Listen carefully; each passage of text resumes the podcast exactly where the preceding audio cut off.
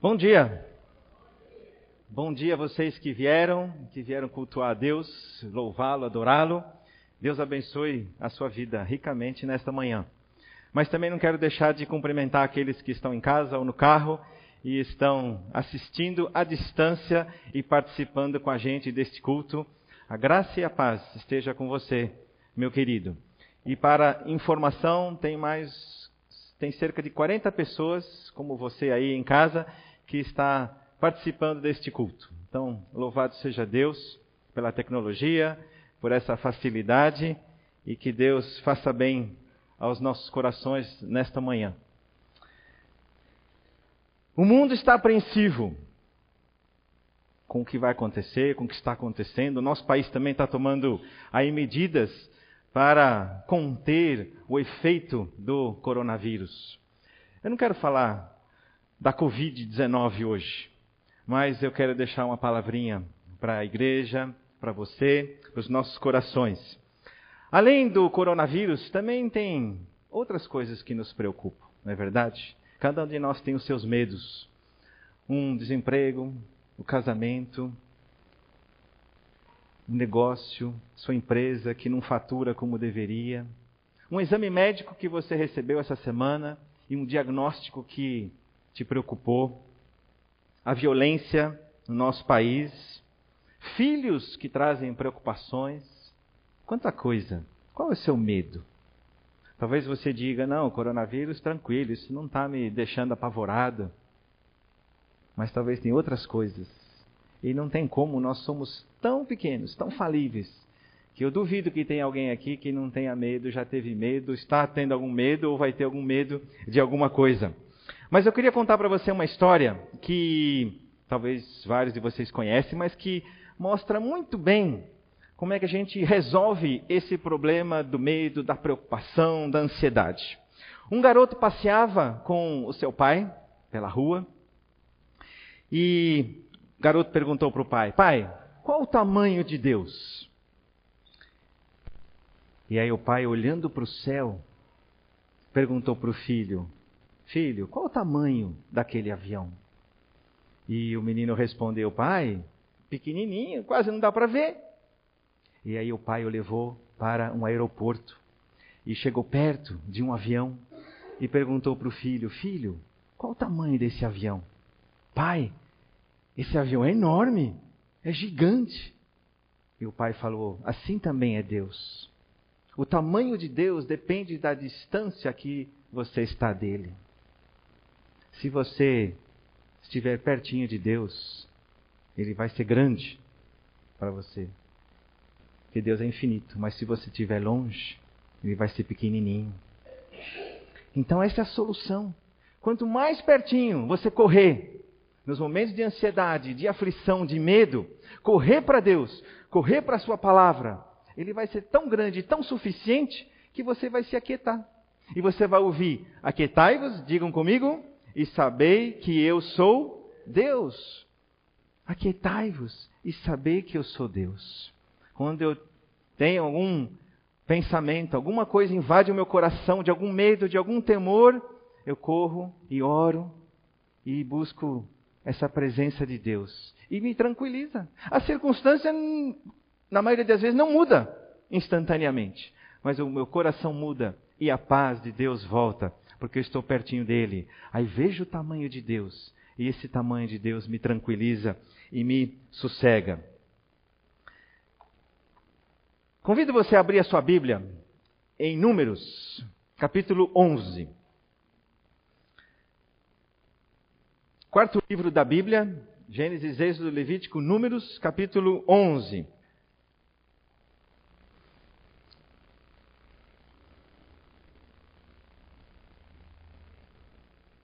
Apesar desta frase ter-se-ia encurtado a mão do Senhor estar aí no nosso informativo virtual e ter sido mencionada aqui, olhando melhor para esse capítulo, eu mudei de título.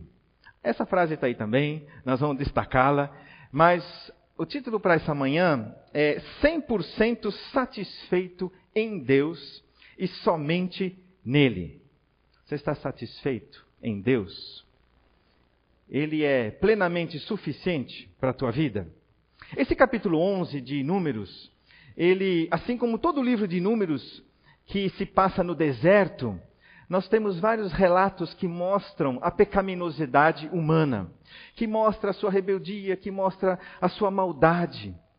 E a primeira pergunta que eu preciso fazer para você que está aí me ouvindo é: você já se deu conta do quanto seu coração é enganoso, é corrupto, é maldoso e, e tem pensamentos perversos?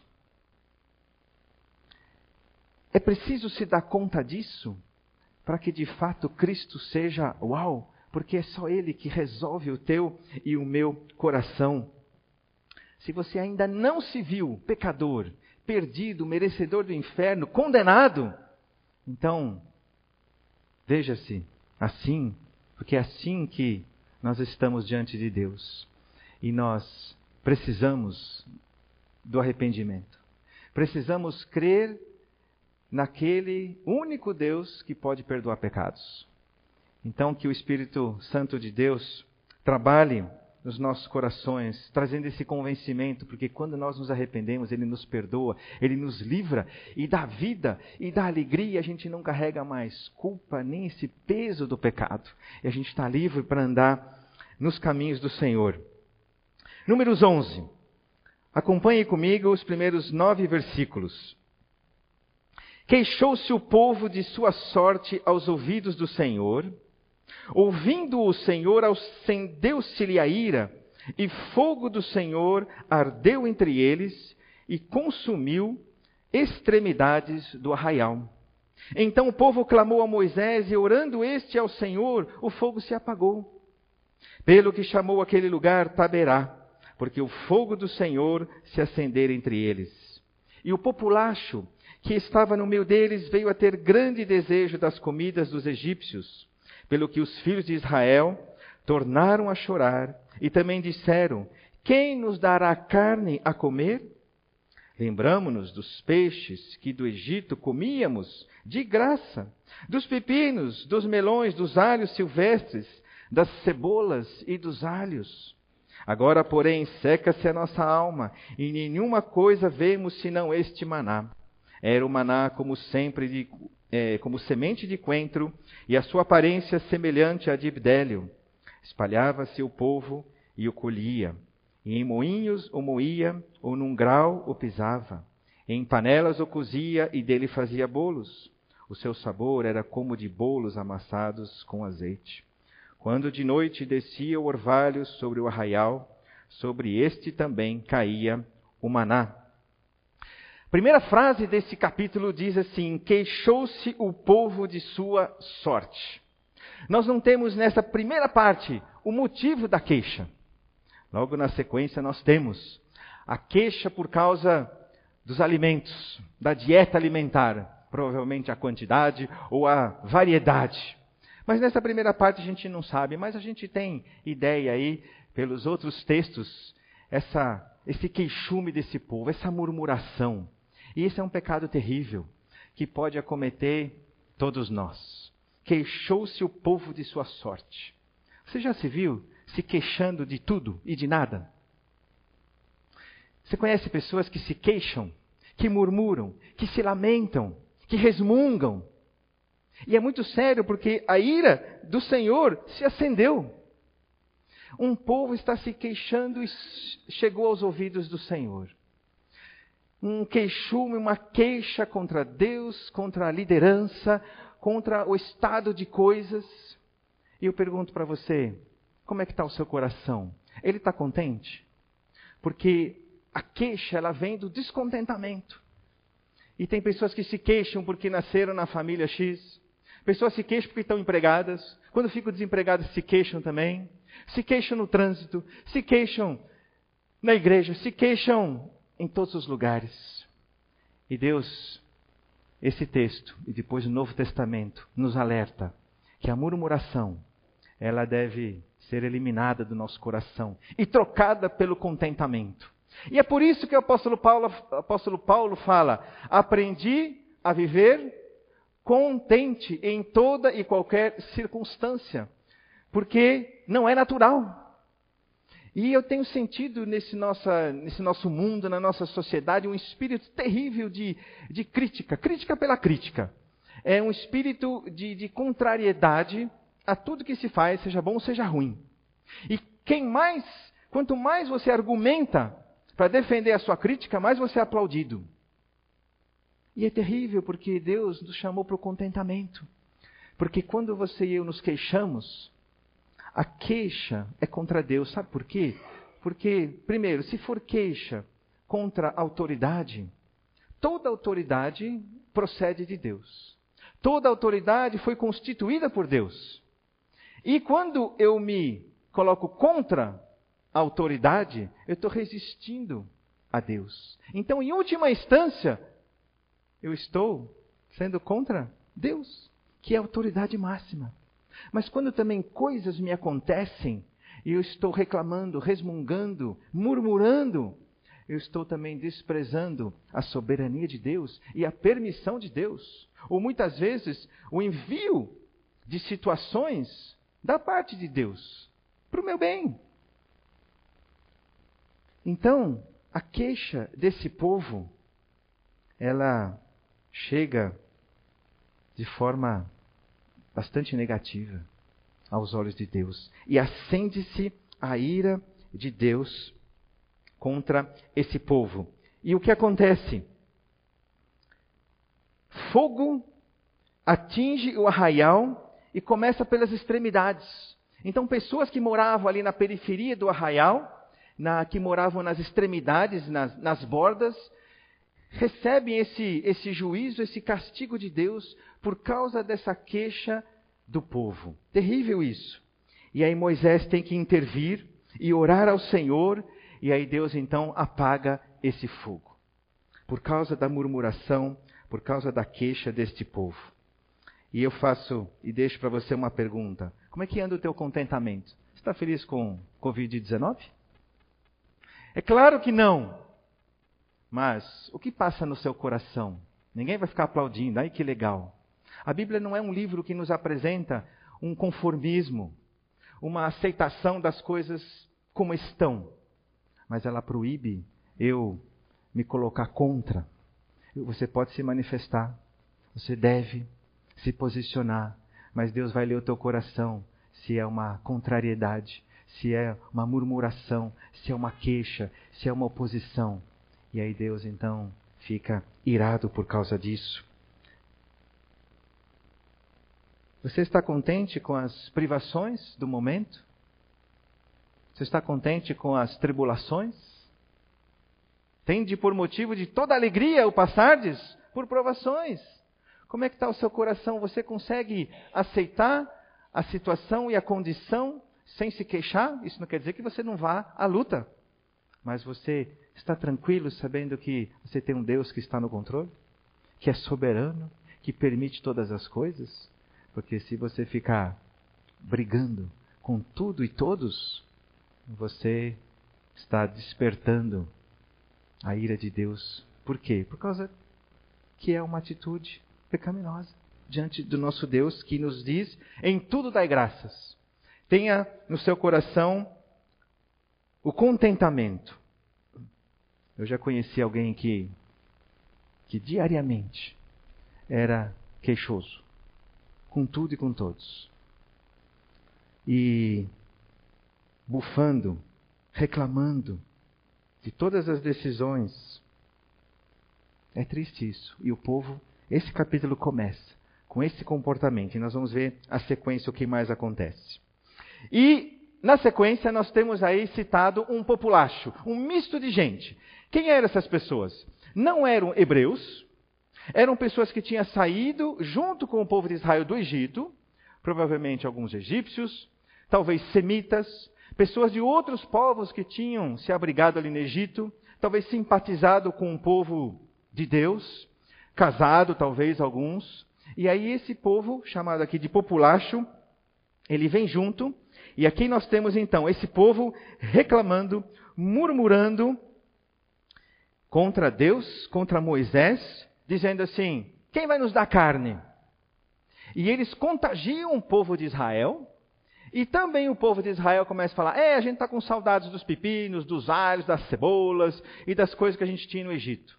Em momento algum eles se lembram dos capatazes que os chicoteavam e os batiam terrivelmente, e eles clamavam a Deus: livra-nos.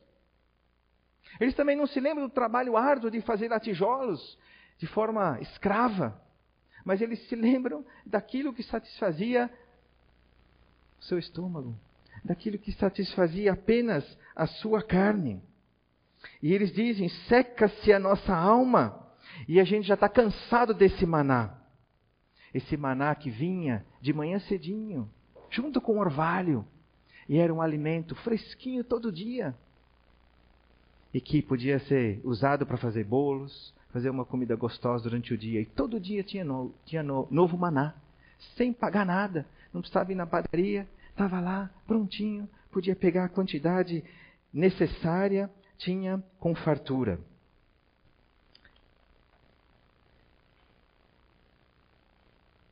Quando as coisas do céu começam a perder o seu sabor, quando esse maná deixa de ser o alimento suficiente, quando o primeiro amor por Deus diminui, quando Cristo cessa de ser a nossa porção diária, quando deixa de ser aquela porção satisfatória e suficiente para mim, quando a palavra de Deus e a oração passam a ser mecânicos, você talvez até venha na igreja dominicalmente, mas quando essa leitura vira um peso e uma chatice, o seu olhar vai se voltar para o mundo. Assim como aquele povo de Israel e aquele populacho olharam para trás. Quando nós deixamos de olhar para as promessas de Deus, quando deixamos de olhar para Canaã, que era o lugar onde Deus queria levar o seu povo, nós vamos olhar para algum lugar. E nós vamos olhar para as nossas necessidades terrenas. Nós vamos olhar para trás. Vamos olhar para o mundo. Vamos olhar para o Egito. E a gente vai ter saudades daquelas coisas que a gente já experimentou que não satisfazem o descontentamento, tira os nossos olhos do Autor e Consumador, Jesus Cristo, e põe os nossos olhos em nós mesmos, nos outros e no mundo. Quando a gente deixa de olhar para a eternidade, a gente vai olhar para o nosso passado, que é o passado conhecido e triste. E aí eu deixo a pergunta para você: Deus e as coisas de Deus são, são satisfatórias para você? São suficientes? Ou você precisa agregar pepinos, alhos, cebolas, alguma coisa da vida quando você ainda não era do Senhor Jesus? Cuidado, o maná é mais do que suficiente. E Deus o mandou lá do céu. E ele alimenta. E esse povo está nos mostrando: olha, eles quiseram outras coisas quando você começa a flertar com outras coisas que não seja o alimento do nosso Deus, da palavra dele. Cuidado. E mais um alerta: esse populacho também pode ser um perigo. Eles estavam aqui nesse capítulo, nós estamos, estamos dizendo que Israel aqui está no segundo ano da saída do Egito, no início do segundo ano. Passaram-se 14 meses apenas. E até agora esse populacho estava ali no meio, de boa. Mas agora ele se manifesta e mostra de fato como é que é o seu coração. Cuidado com amizades que talvez num primeiro momento você diga não faz mal nenhum. Mas se você não influenciar essas pessoas e você conviver e você ouvir os seus conselhos, uma hora esse grupinho pode te arrastar e te levar para longe de Deus, como esse populacho aqui está fazendo. Não é para que você corte amizades com pessoas incrédulas, mas que você não beba deles, mas que você as influencie, porque elas precisam conhecer a luz do Evangelho. Cuidado com o populacho. Cuidado com esse misto de gente que tinha vindo na, no embalo, mas que não tinha sido transformado por Deus. Muito cuidado com relacionamentos que influenciam mais do que você a eles. Quantas vezes você tem negligenciado a leitura da palavra de Deus e a oração? É por isso que esse povo fala assim: seca-se a nossa alma. Se a palavra de Deus, se Cristo não é o teu alimento diário, de manhã cedo, a sua alma vai estar seca. E você vai ter pouca vontade desse maná diário que dá vida, que revigora, que é a palavra de Deus viva e eficaz. Por isso que eu tenho insistido, e eu sei que desse púlpito, cada um que prega insiste, leia a tua palavra, a, a palavra de Deus diariamente, leia a tua Bíblia. Não negligencie esse alimento, porque senão você vai começar a olhar em outras direções e vai olhar para o Egito e vai olhar para trás. Palavra de Deus é suficiente, plenamente satisfatória. O texto continua, e eu convido você a ler a partir do versículo 10. Então Moisés ouviu chorar o povo por famílias, cada um à porta de sua tenda. E a ira do Senhor grandemente se acendeu, e pareceu mal aos olhos de Moisés. Disse Moisés ao Senhor: Por que fizeste mal a teu servo? E por que não achei favor aos teus olhos, visto que puseste sobre mim a carga de todo este povo? Concebi eu, porventura, todo este povo? Dei-o eu à luz para que me digas: Leva-o ao teu colo como a ama leva a criança que mama a terra que sob juramento prometeste a seus pais? De onde teria eu carne para dar a todo este povo? Pois chora diante de mim, dizendo: Dá-nos carne que possamos comer. Eu sozinho não posso levar todo este povo, pois me é pesado demais. Se assim me tratas, matas-me, mata-me de uma vez, eu te peço. Se tenho achado favor aos teus olhos, e não me deixes ver a minha miséria. Moisés ouviu todas as reclamações desse povo, cada um à sua tenda.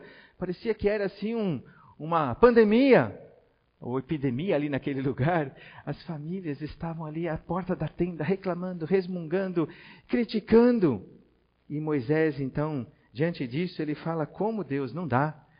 E aí ele faz cinco perguntas. Nesse pequeno texto que a gente leu, cinco perguntas para Deus.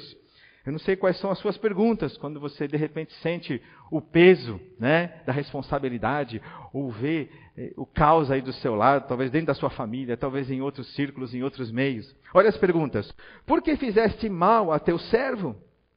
Segunda pergunta, por que não achei favor aos teus olhos, visto que puseste sobre mim a carga de todo este povo? E nós sabemos que tinha 600 mil homens. Então, mais crianças, mais mulheres.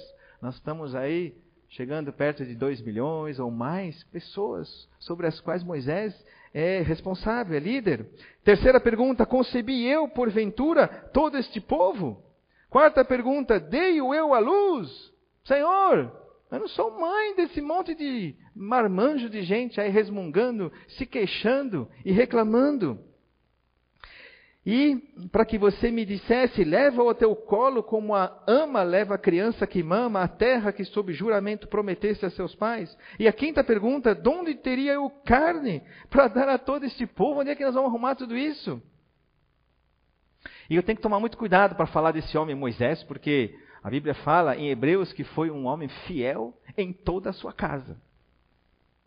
E quando a gente tem menção de Moisés no Novo Testamento, da lista dos heróis, Ali a gente vê que ele é tratado com honra. É um homem precioso. Então, eu não vou falar mal desse homem, mas ele está num momento aqui de, de fraqueza. O deserto, ele mostra para nós o nosso coração. Quando nós passamos por momentos onde há uma, uma oposição, há dificuldade, o nosso coração é revelado. O povo aqui a gente já está vendo como é que ele está se manifestando. Mas Moisés também manifesta aí a sua certa incredulidade. O Senhor me trouxe para ser líder desse povo, mas não dá. Desse jeito não dá. E aí ele começa, no fundo, conversar com Deus e dizendo: Olha, eu não vou arrumar, eu não vou atender. Eles querem peixe, querem alho, querem pepino, esse negócio todo. Quando é que eu vou arrumar isso no deserto? O Senhor deixou a bucha na minha mão. Então ele está aí tentando digerir essa situação que o povo está trazendo para ele. Mas é bom que nós passemos por esses momentos, para que a gente veja o que está lá no fundo do nosso coração. Isso nos ajuda para a gente consertar. Isso nos ajuda para saber, Deus, nossa, eu falei isso. Veio isso. Quando estava tudo bem, eu estava de boa, sorrindo, né? Agora está mais difícil e eu estou com esse queixume todo. Me perdoa. E, e Moisés pede até a morte. Você se lembra de um outro homem também, que a gente admira tanto, que também pediu a morte, depois de um sucesso tremendo? Elias. Elias a mesma coisa. Esses dois grandes homens, eles pedem a morte, dizendo: não dá. E esses dois homens estão lá no Monte da Transfiguração com o Senhor Jesus. Isso nos ensina que os pensamentos de Deus são diferentes do que os nossos, ainda bem, né? graças a Deus. Isso não é uma licença para a gente manifestar a nossa fraqueza e ficar nela, mas para a gente ver quanto Deus é misericordioso, nos usar mesmo com as nossas imperfeições e falhas. Mas uma coisa é certa: a incredulidade de Moisés e desse povo faz com que a gente não enxergue. Mas quando eu recupero, vamos dizer assim, a fé, a credulidade. Eu vejo que os impossíveis também são possíveis. Moisés já tinha experimentado que Deus tinha mandado carne suficiente para esse povo todo. Será que deu um esquecimento? Quão facilmente nós nos esquecemos daquilo que Deus já fez em nossas vidas. E quando vem uma nova dificuldade, a gente, ah, acho que agora não dá. Dessa daí eu não saio. Dessa daí nem Deus dá jeito. Claro que Deus dá jeito. Nunca sai da nossa boca essa frase. Porque para Deus não há impossíveis, para Deus tudo é possível. E vamos ver a continuação, que a gente vê como é que Deus então vai tratar esse, esse problema de Moisés. Versículo 16. Disse o Senhor a Moisés: Ajunta-me setenta homens dos anciãos de Israel, que sabes serem anciãos e superintendentes do povo e os trarás perante a tenda da congregação para que assistam ali contigo. Então descerei e ali falarei contigo. Tirarei do espírito que está sobre ti e o porei sobre eles. E contigo levarão a carga do povo, para que não a leves tu somente. Dize ao povo: santificai-vos para amanhã e comereis carne. Porque chorastes aos ouvidos do Senhor, dizendo: Quem nos dará carne a comer? Íamos bem no Egito, pelo que o Senhor vos dará carne e comereis. Não comereis um dia, nem dois dias, nem cinco, nem dez, nem ainda vinte, mas um mês inteiro, até vos sair pelos narizes, até que vos enfastieis dela. Tenho um nojo de tanta carne. Alguém já chegou a esse ponto de ir na churrascaria todo dia, manhã, tarde noite, para não aguento mais? Olha só a continuação. Porquanto rejeitastes o Senhor que está no meio de vós, e chorastes diante dele, dizendo: Por que saímos do Egito? A queixa desse povo, a murmuração é vista por Deus como sendo uma rejeição do próprio Senhor. Olha só como é pesado, como é forte a queixa, a nossa queixa, a nossa murmuração, a nossa, nossa lamentação é visto como sendo uma rejeição do Senhor, como sendo uma coisa contra aquele que governa e, e, e, e dá sempre o melhor para nós. Respondeu Moisés: Seiscentos mil homens de pé é este povo, no meio do qual estou, e tu disseste: Dá-lhes carne, e a comerão um mês inteiro. Moisés fez as contas: Deus, o senhor falou isso mesmo? Matar-se-ão para eles rebanhos de ovelhas e de gado que lhes bastem? Ou se ajuntarão para eles todos os peixes do mar que lhe bastem, que lhes bastem? Porém o Senhor respondeu a Moisés: ter-se-ia encurtado a mão do Senhor? Agora mesmo verás se se cumprirá ou não a minha palavra. Num primeiro momento a gente acha bom. Pronto, agora Moisés vai ter alívio da responsabilidade única e vai ser dividida sobre outros 70 homens, anciãos, experimentados. Mas o interessante é que, a gente olhando mais para o texto, a gente vai ver que Deus não está dando mais espírito para os 70, está tirando o espírito de Moisés para distribuir nos outros 70. Na verdade, Moisés está diminuindo. Está diminuindo essa essa quantidade plena do Espírito que ele tinha recebido. Está colocando sobre outros. E aqui nos traz uma lição tremenda. Porque Deus quer que você viva 100% pleno do Espírito Santo. E assim como Moisés tinha talvez ficado preocupado, não, não vou dar conta, com isso ele estava dizendo: com os recursos que você me deu, Deus, eu não vou dar conta. É como se dissesse: Olha, eu não dou conta porque o senhor não está entendendo, é, o senhor não tem jeito para esse problema todo. Então, quando você não encara a sua missão de filho de Deus, habitado pelo Espírito, mas que você tem medo, é, é acometido de não, sozinho não dá, eu preciso mais de mais monte de gente, você está dizendo Deus não é capaz de te fazer cumprir a missão para a qual você veio ao mundo. Lá na sua escola, você não precisa de mais 30 pessoas, 70 pessoas para te ajudarem a ser aquilo que Deus quer que você seja. Com a habitação plena do Espírito, você é totalmente capacitado. Claro que Deus quer trabalhar na coletividade. É claro que Deus quer nos juntar como povo de Deus para realizar a sua obra. Mas individualmente, você é suficiente, plenamente capacitado e habilitado por Deus com esse espírito para ser um discípulo de Jesus. Mesmo que você seja sozinho lá no seu trabalho. Que você seja o único na sua casa. E eu queria te encorajar para que você não se queixe a ponto de Deus falar: eu vou tirar um pouquinho e vou então distribuir para outros que vão te ajudar. Assim foi no início quando Deus chamou Moisés. Vocês lembram? Deus queria usar só Moisés. Ele falou: ah, não, não tem jeito, não vai e tal. Aí, vamos chamar Arão. E Arão deu um trabalhinho para ele. Deu trabalho. Não foi só sombra e água fresca.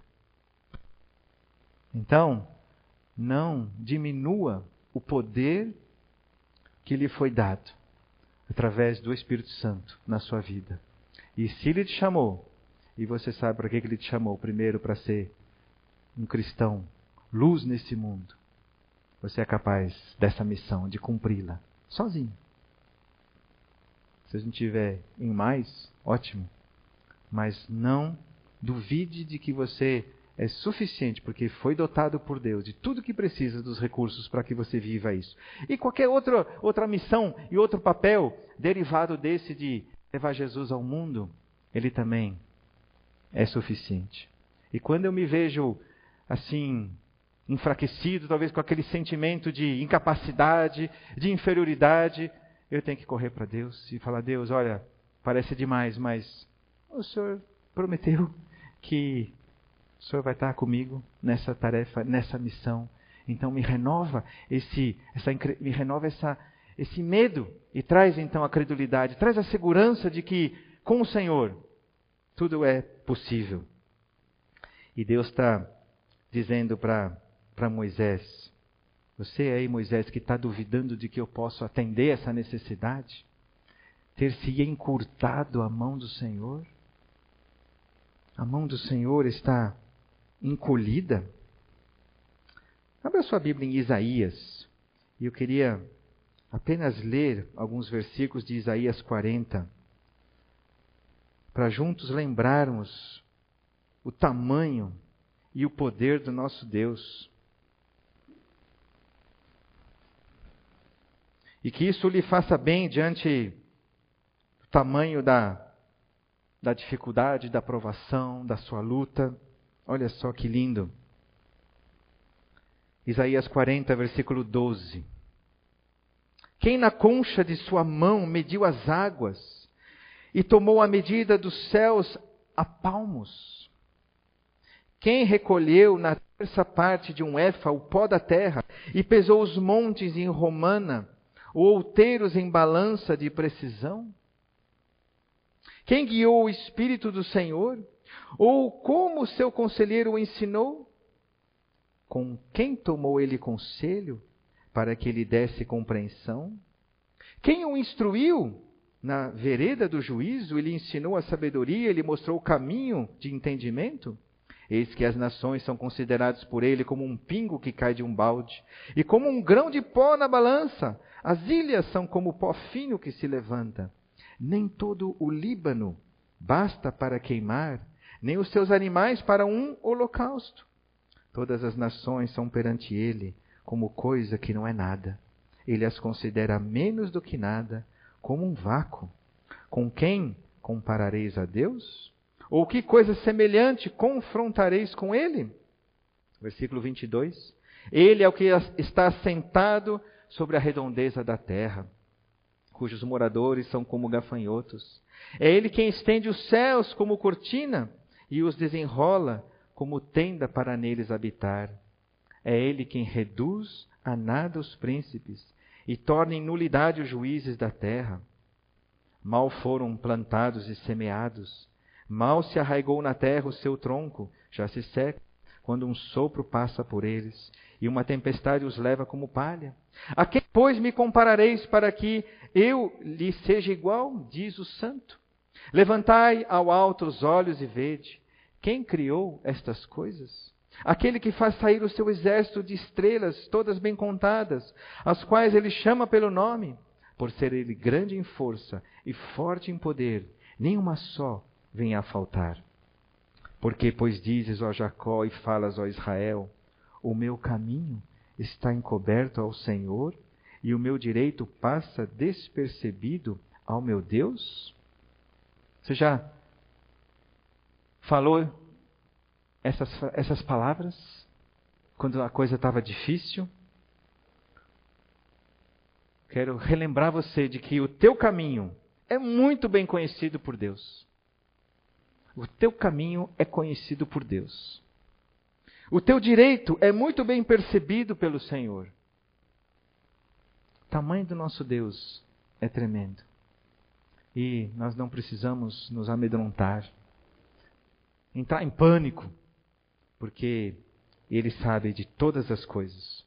Foi o mesmo tratamento que Deus lidou com Jó, vocês lembram? No capítulo 38 e 39, Deus, através de perguntas, perguntas mostra para Jó quanto ele era pequenininho. E aí Jó começa a entender e começa a se calar, porque Jó era um tagarela que estava se defendendo e se justificando. E aí ele, tá bom, tá bom, estou entendendo. E aí, nos capítulos 40 e 41, Deus manifesta o seu poder e a sua grandeza. E em Jó 41, 11, diz assim: Pois o que está debaixo de todos os céus, perdão, pois o que está debaixo de todos os céus é meu. Tudo que está debaixo do céu é do Senhor, pertence a Ele. E é por isso que depois de Jó ter entendido tudo, ele conclui no capítulo 42: Bem sei que tudo podes. E Moisés estava precisando ouvir essas palavras da parte de Deus. Quando Deus lhe diz: Teria eu encurtado a minha mão? Não posso fazer isso. Então saiba que você tem um Deus tremendo, que não há impossíveis para Ele. Não duvide. Salmo 147 nos diz: Nosso Deus é grande, seu poder é absoluto, é impossível medir seu entendimento. Uma necessidade é um limite. Deus não tem limites. Você sabe que Deus tudo pode? Aqui a gente sabe, né? Mas quando chega o problema, quão facilmente a gente balança. E aí você e eu precisamos nos arrepender arrepender, de duvidar. E Jó fez isso. Ele diz: Me arrependo no pó e na cinza. De ter duvidado de que Deus é o Deus dos impossíveis, que pode todas as coisas. E o livro de Jó termina lindamente quando diz que o Senhor mudou a sorte de Jó quando este orava. Nós temos em Números 11 um povo que se queixa da sua sorte, queixa da sua situação, E nós temos o final de Jó. Deus mudando a sorte dele, porque ele estava orando, estava conectado com Deus e a credulidade plena tinha voltado neste homem. Dos versículos 24 até 30 de Números 11, nós temos esse espírito sendo dividido, repousado, colocado sobre outros 70 homens e começaram a profetizar. E até dois que estavam no arraial não vieram para a tenda. E Josué falou: Moisés, é, dá um jeito nos dois que eles estão profetizando. E Moisés, de forma tão, tão sábia, falou: Deixa, eu queria que todos profetizassem, que todos falassem de Deus e das coisas de Deus. É, é praticamente a mesma linguagem do Novo Testamento. Né? O apóstolo Paulo falando: Eu queria que todos falassem das coisas de Deus, abrissem a boca para falar das grandezas de Deus. E nós temos então esse pequeno, essa pequena amostra aí do efeito do Espírito Santo em nós, que nos faz falar daquilo que é de Deus. Você tem falado de Deus? Onde você vive, onde você trabalha, por onde você tem andado, você tem aberto a boca? Esse espírito está ativo no seu coração, na sua mente? Versículos 31 de Números 11. Então soprou um vento do Senhor e trouxe codornizes do mar e as espalhou pelo arraial quase caminho de um dia ao seu redor, cerca de dois côvados sobre a terra, quase um metro de altura de codornizes voando baixo. Levantou-se o povo todo aquele dia e a noite, e o outro dia, e recolheu as codornizes, o que menos colheu teve dez homens, ou dez cestos grandes, cheios de codornizes, de codornas. E as estenderam para si ao redor do arraial. Estava ainda a carne entre os seus dentes, antes que fosse mastigada, quando se acendeu a ira do Senhor contra o povo, e o feriu com praga muito grande. Pelo que o nome daquele lugar se chamou Kibrote Atavá, porquanto ali enterraram o povo que teve o desejo das comidas dos egípcios. De Quibrote a Atavá partiu o povo para Azerote e ali ficou. Deus trouxe codornizes, quase um metro de, de altura, e que se espalharam por quilômetros em todas as direções. Caminho quase de um dia. Então imagina, estamos falando de quilômetros em todas as direções, codornizes para ninguém botar defeito. Só que, enquanto eles estavam comendo, saboreando aquele pedido que eles tinham feito, uma peste, uma praga, fere essas pessoas que tinham desejado a comida do Egito, aqueles que tinham se queixado, aqueles que tinham murmurado, aqueles que tinham resmungado e reclamado. Você talvez até receba de Deus aquilo que você tanto quer, que satisfaz apenas a carne. Talvez Deus até atenda esses esses caprichos ou a tua insistência, mas vai ser para a tua e minha destruição. Porque a gente poderia olhar esse texto e falar: Uau, Deus atendeu. Não. É o maná que Deus mandou que é suficiente. Eu não preciso de codornizes. Eu não preciso da comida do Egito. Eu não preciso de peixe, alho, cebola, pepino. Não preciso nada disso que é tão passageiro. Coisas da terra. Eu preciso daquilo que vem do céu. Aquilo que caía todas as manhãs. E esse povo está insatisfeito com Deus e as coisas de Deus. Ele é atendido, recebe um monte de carne. Mas enquanto estava ali saboreando, a praga muito grande veio e feriu todos esses que achavam que se tivessem essa comida, eles seriam satisfeitos, plenos e saciados e contentes. Mas se tornou a ruína, e é por isso que a alma, quando você e eu buscamos alimento, em algum lugar fora de Cristo, fora daquilo que vem do alto, sua alma vai secar. Vai secar e não vai ter graça nenhuma. Você vê o, o, a mensagem do Evangelho nesse capítulo?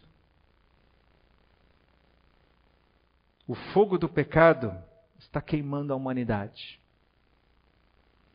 Foi o que aconteceu lá no arraial. Um fogo queimando, começando das extremidades. E aparentemente não há solução, esse fogo vai avançando, queimando, destruindo. Mas Moisés se coloca como intercessor.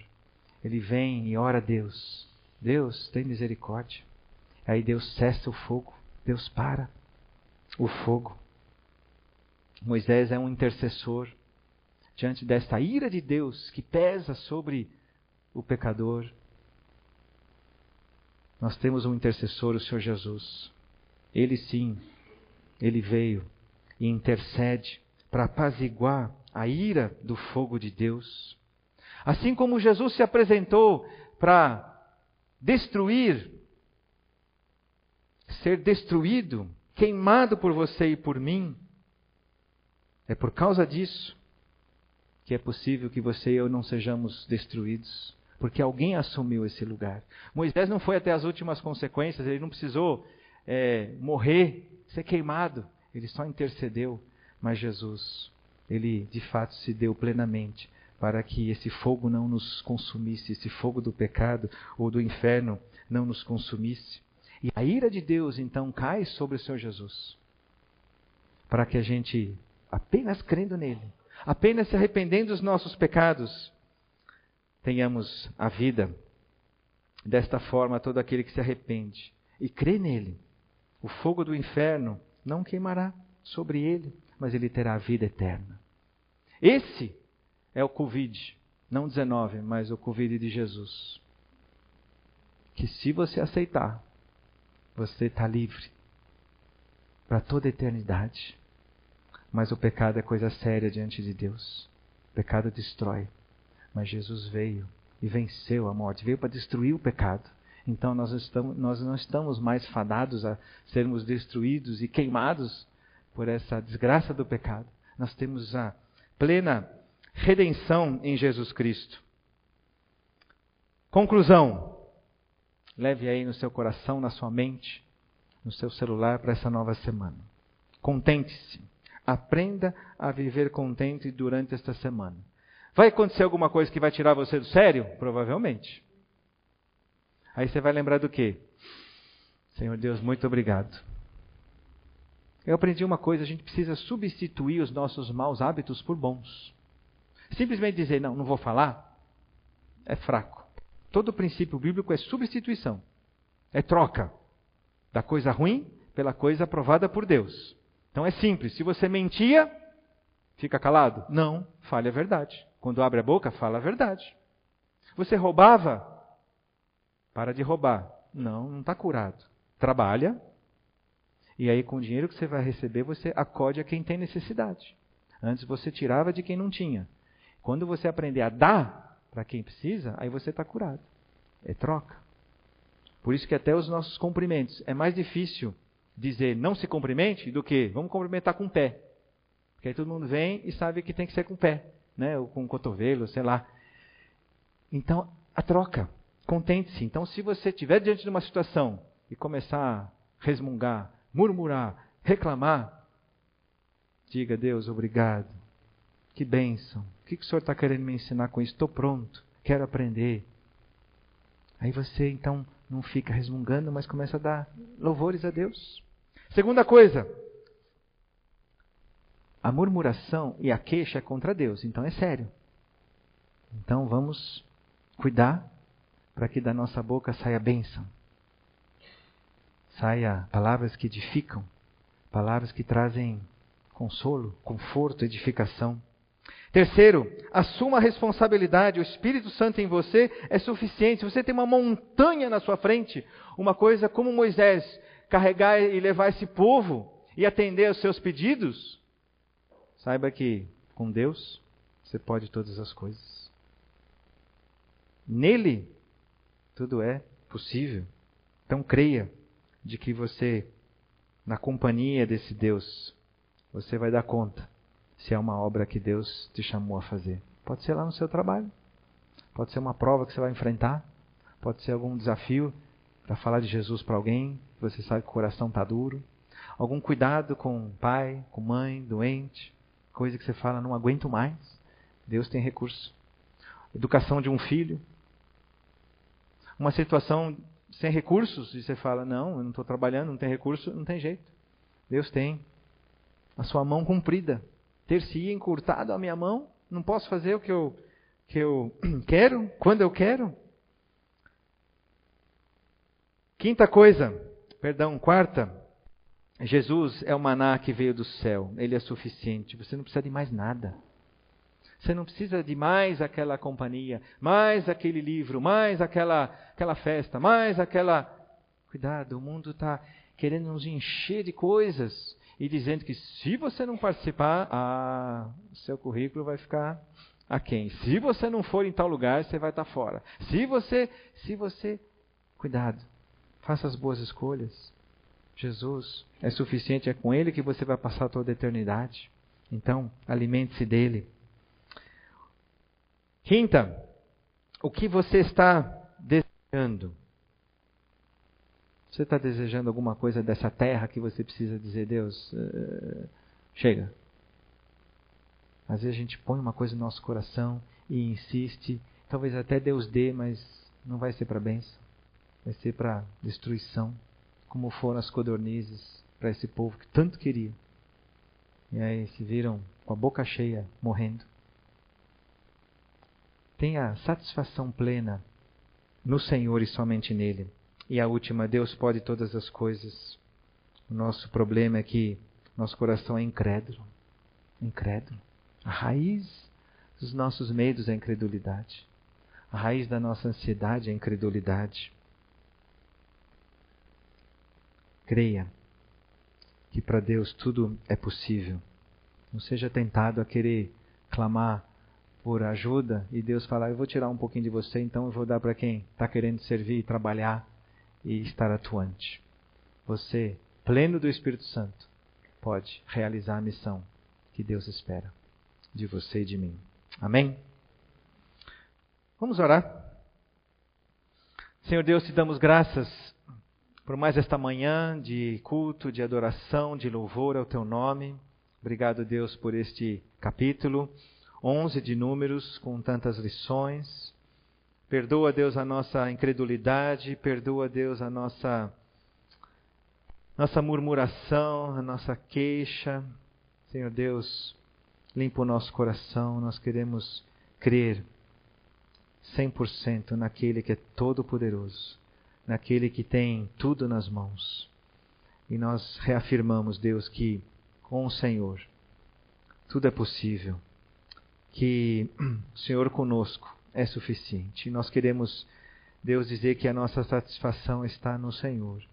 E nós queremos, Deus, nos nutrir da tua palavra, manhã após manhã. Queremos dizer a ti, Deus, que, o, que a tua palavra, esse maná, é suficiente. Aquilo que vem do alto é plenamente satisfatório, Deus. Nós não queremos nada mais além da tua pessoa e da tua palavra. Deus, coloca essa sede, essa fome destas coisas no nosso coração. Nós não queremos olhar para trás, Deus, e, e ter saudades daquilo que era do mundo, do Egito, do tempo da escravidão, mas queremos avançar olhando para o Autor e Consumador da nossa fé, Jesus Cristo. E é assim, Deus, que nós queremos para este dia, para essa nova semana. Nós queremos caminhar contigo. O Senhor nos convida para andarmos contigo e nós queremos, Deus. E nós queremos aprender de Ti, nós queremos eh, viver de Ti e poder dizer: já não sou eu quem vive, mas Cristo vive em mim. Senhor Deus, obrigado. E nós pedimos para que o Senhor nos guarde, Deus, nesses próximos dias, cuidando do nosso país, cuidando deste mundo, e que a tua igreja possa ser, Deus, uma uma referência de consolo, de esperança, e que nós saibamos abrir a nossa boca, Deus, e levar esse consolo que há para todo aquele que deposita a sua vida em Jesus. Nós pedimos que o Senhor proteja, Deus, o teu povo, nos guarde como comunidade. Senhor Deus, como ação bíblica, livra-nos do mal, preserva a saúde de cada um, nos guarda, Deus, de dessa contaminação, que nós também sejamos prudentes, que nós nos lembremos dos cuidados para também não transmitir e que o Senhor tenha misericórdia da nossa nação, do nosso país e seja gracioso nesse momento que atravessamos. E isso leve ainda mais, Deus, o teu povo a temer a Deus, a te buscar e colocar o teu reino em primeiro lugar. Senhor Deus, cuida das nossas autoridades, dando sabedoria autoridades maiores, em esferas menores, que saibam tomar as boas decisões. Em nome de Jesus. Amém.